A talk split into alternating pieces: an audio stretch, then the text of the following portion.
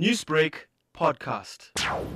It is reported that security guards for a cash in transit vehicle had just collected cash at the Malisi railway station yesterday when the guard with the cash was pointed with a firearm by a number of suspects. He was shot in the leg and the suspects continued to rob the three guards of two of their firearms. The injured guard was taken to hospital for medical attention. The suspects fled the scene with an undisclosed amount of cash.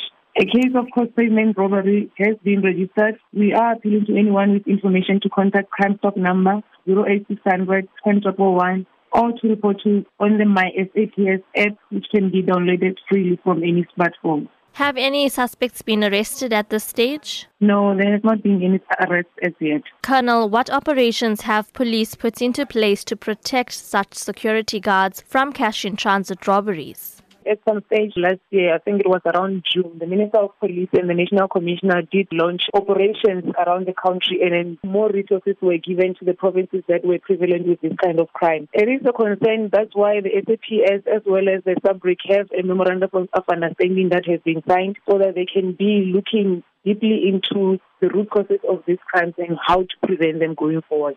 Newsbreak, Lotus FM, powered by SABC News.